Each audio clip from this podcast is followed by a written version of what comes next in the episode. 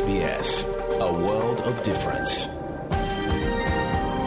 You're with SBS Ukrainian on mobile, online, and on radio. Ви з СБС українською на мобільних, в інтернеті та на радіо.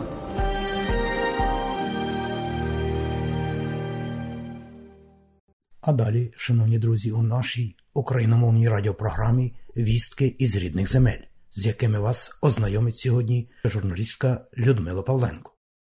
У 63-й день повномасштабного вторгнення в Україну Росія все наполегливіше шантажує міжнародну спільноту, вимагаючи не допомагати Україні протистоянні російській агресії. Партнери України, зокрема Польща, відчули повною мірою шантаж щодо можливостей постачання, а точніше припинення поставок російського газу. Попри це, готується важливе рішення Євросоюзу для України. Європейською комісією погоджено прибрати на рік всі мита й квоти на український експорт, а також призупинити дію антидемпінгових тарифів. Про це повідомив у своєму щоденному зверненні президент України Володимир Зеленський. Обговорив сьогодні деталі цієї пропозиції з президенткою Урсулою фон дер Ляєн.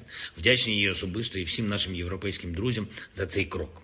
Саме зараз це дозволить нам зберегти по максимуму економічну активність в Україні, наше національне виробництво. Але потрібно розглядати це рішення не тільки в українському контексті. Достатній обсяг експорту нашої продукції на європейські та глобальні ринки буде вагомими е, антикризовими інструментами. Сказав президент України Володимир Зеленський. Повний виклад звернення наприкінці матеріалу. Перемога України у війні з Росією обов'язково буде. Питання лише у часі. Переконаний заступник керівника офісу президента України Кирило Тимошенко. Всі розуміють, що нам не по дорозі з Росією. Ми навіть і не дум думки такої немає. І найголовніше, що народ об'єднався навколо, на жаль, біди такої, як війна. Але все ж таки, я сподіваюся, і дуже хотілося б, щоб далі, коли буде перемога, ми були такі ж об'єднані. Зараз війна дозволила нам всім об'єднатися, і найголовніше не втратити це, бути об'єднаними. Тоді ми сильні. Є багато моментів. Ми не можемо казати про які строки, але ми всі йдемо до цієї перемоги. І перемога є щоденна, є щохвилинна в наших збройних силах під час різних боїв, які відбуваються. Є навіть в комунальників, водіїв автобусів, які вивозять гуманітарними коридорами людей. В кожного своя перемога, і кожен робить все, щоб була велика перемога для всієї країни. Звісно, ми сподіваємося, що вона буде якнайшвидше, і робимо для цього кожну хвилину все, що ми можемо робити. 22 тисячі 400 військових і понад 6 тисяч одиниць бойової та спеціальної техніки втратила Росія від початку повномасштабного вторгнення в Україну. Зокрема, найбільше знищено броньованих машин піхоти, танків, воєнних автомобілів, гелікоптерів, літаків та артилерійських установок. Ситуація на фронті залишається напруженою. Найбільша активність російських військ спостерігається на Слобожанському та Донецькому напрямках. Російська армія продовжує завдавати авіаційних та артилерійських ударів по Харкову. На Ізюмському напрямку російські танкові підрозділи та повітряно-десантні війська ведуть наступ на Барвінкове. Також у цьому районі Харківщини російські військові захопили частину селища Велика Комишуваха та взяли під контроль населений пункт Заводи. Крім того, до міста Ізюм Росія перекинула додаткові батальйонно-тактичні групи десантників. А в Білгородській області Росії розгорнула ракетні комплекси Іскандер. Про ситуацію на інших напрямках фронту речник Генерального штабу збройних сил України Олександр Штупун. На Донецькому напрямку основні зусилля противника зосереджені на веденні наступальних дій на Северодонецькому, Попаснянському і Курахівському напрямках з метою взяття під повний контроль Попасної, Рубіжного та розвитку наступу на Лиман, Сєвєродонецьк і Слов'янськ. На Лиманському напрямку противник встановив контроль над населеним пунктом Зарічне. На Сєвєродонецькому напрямку загарбники встановили контроль над населеним пунктом Новотошківське. Ведуть наступ у напрямку населених пунктів Нижнє та Оріхове. На Маріупольському напрямку ворог здійснює масований вогневий вплив та блокування наших підрозділів у районі заводу Азовсталь. У місті окупанти продовжують проводити фільтраційні заходи стосовно цивільного населення. На Миколаївському, Криворізькому і Запорізькому напрямках здійснює перегрупування підрозділів, нарощує систему вогневого ураження, а також проводить повітряну розвідку. Окупанти проводять фільтраційні заходи в районах населених пунктів Киселівка і Станіслав Херсонської області. Нашими воїнами за попередню добу було уражено сім повітряних цілей. Тільки на території Донецької та Луганської областей За минулу добу відбито 9 атак ворога. Нового ракетного обстрілу зазнав міст через Дністровський лиман на Одещині. Таким чином російська армія відрізала частину Одеської області від транспортного сполучення з Одесою. Експерти припускають, що в цьому районі може висадитися з моря російський десант. Над Дніпропетровщиною українські військові збили ракету. А в тимчасово окупованому Херсоні готують так званий референдум. Місцеві жителі вийшли на мітинг на підтримку України та проти проведення псевдореферендуму щодо створення чергової фейкової республіки. Російські армійці почали травити беззбройних мітингувальників сльозогінним газом, кидати в них світлошумові гранати. Відомо про кількох постраждалих. Продовжують накривати вогнем російські військові і Маріупольський завод Азовсталь. Там перебувають досі захисники міста. Там досі перебувають українські військові та переховуються від обстрілів цивільні. У Кремлі спростували озвучені Організації Об'єднаних Націй заяви про можливий гуманітарний коридор з Азовсталі. Під обстрілами, які не припиняються, кількість поранених на Азовсталі постійно зростає. Міністерство захисту довкілля та природних ресурсів України запровадило програми щодо виявлення наслідків бойових дій для об'єктів природозаповідного фонду, оскільки бойові дії забруднюють атмосферу. І найбільш небезпечними є вибухи на хімічних підприємствах, об'єктах промисловості та інфраструктури. Міністр захисту довкілля та природних ресурсів Руслан Стрілець повідомив, що держава задіяла всі можливі інструменти для фіксації шкоди, яка завдається або буде завдана навколишньому середовищу в Україні внаслідок російського вторгнення. Е, При державній екологічній інспекції працює штаб, який фіксує всі екозлочини, які відбувалися і зараз продовжують відбуватися на території України. Фіксуємо абсолютно всі збитки. Маємо вже більше ста випадків е, фактично екоциду.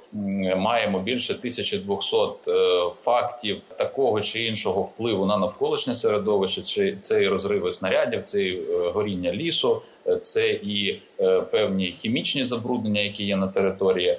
Зараз ці бит- збитки обраховуються. Ми хочемо все це об'єднати в єдиний кейс для того, щоб потім агресору пред'явити всі збитки у вигляді репарації або інших інструментів, тому що е, Росія повинна відповісти за всі ті наслідки, за всі ті збитки, яка вона фактично сьогодні надає навколишньому середовищу нашої рідної України. Далі повний виклад звернення президента України Володимира Зеленського. Незламний народи найсміливішої країни.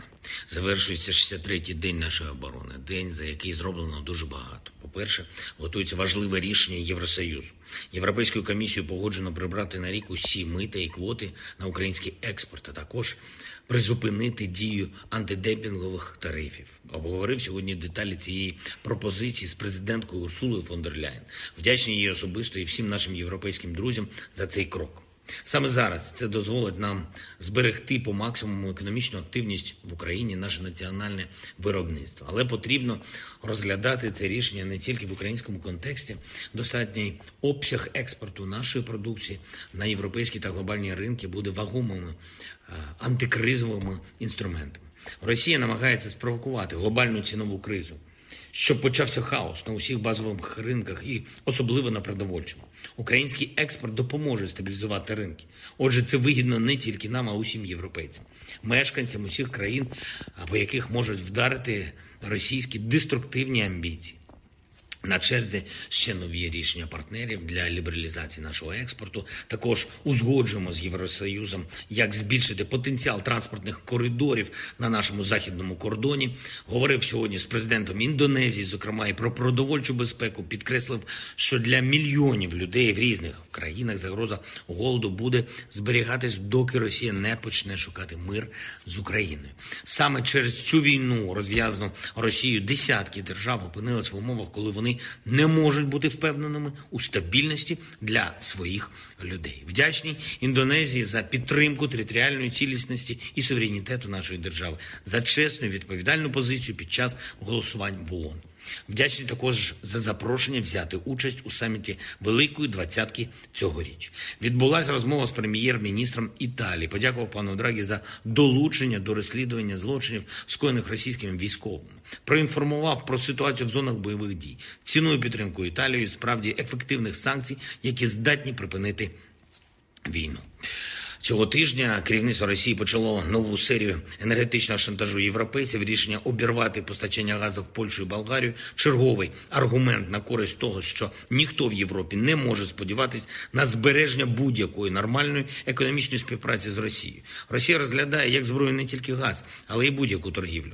Просто очікує моменту, коли тим чи іншим торгівельним напрямком можна скористатись, або скористатись, щоб шантажувати європейців політично, або щоб посилити російську воєнну машину, яка розглядає об'єднану Європу як мішень. Тому чим швидше усі в Європі визнають, що не можна залежати в торгівлі від Росії, тим скоріше можна буде гарантувати стабільність європейським ринкам. Сьогодні відбулося засідання Конгресу місцевих та регіональних влад. Перше засідання за час війни, повномасштабної війни, обговорили комплекс питань, зокрема відбудови нашої держави. Вже опрацьовуємо усі деталі, щоб проект післявоєнної відбудови реалізувався швидко, максимально ефективно. Підкреслив, що від місцевої влади ми очікуємо конкретних запитів і пропозицій, щоб ми могли. Говорити предметно з нашими партнерами, з європейським союзом, з міжнародними донорами. Громади мають надати всю інформацію щодо зруйнованого житла усіх пошкоджених об'єктів. Обговорили, як і в якій послідовності будувати, як організовувати викуп готового житла.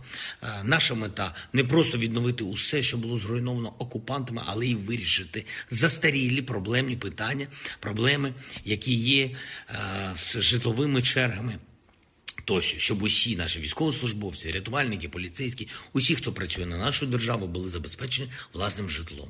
Заслухали сьогодні на конгресі доповіді щодо якнайшвидшого забезпечення житлом переселенців, щодо взаємодії між центральною та місцевою владами у громадах, які тимчасово окуповані. Обговорили питання розвитку територіальної оборони і координацію між місцевою владою та правоохоронцями. Хочу сьогодні особливо підтримати українців на півдні нашої держави в Херсоні, в усіх громадах області в тимчасово окупованих районах Запорізької області вдячні кожному і кожній, хто не здається, хто протестує, хто ігнорує окупантів і демонструє тим маргіналам, які стали колаборантами, що у них немає майбутнього. Чим сильніше буде наш опір зараз, тим більше несприйняття будуть бачити окупанти, тим швидше нормальне життя повернеться на нашу землю.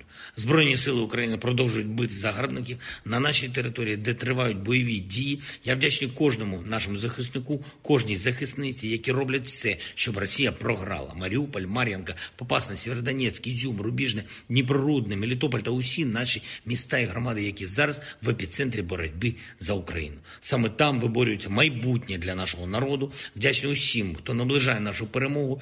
Щойно я підписав укази про нагородження наших героїв державними нагородами України, відзначені 173 військовослужбовці збройних сил України. Звання Герою України присвоєно генерал-лейтенанту Наєву Сергію Івановичу, командуючому об'єднаних сил збройних сил України. Вічна слава кожному і кожній, хто став на захист нашої держави. Вічна пам'ять усім, хто віддав життя за Україну. Слава Україні! Людмила Павленко для Радіо СБС. І далі нагадуємо, що україномовна програма Радіо СБС щодня подає вістки з рідних земель та огляд новин бюлетеня СБС Радіо. Заходьте на нашу веб-сторінку www.sbs.com.au і також на нашу сторінку у Фейсбуці. Ви можете слухати наші радіопрограми також і через мобільні додатки App і Google Play. Слухайте Радіо СБС сьогодні і завжди.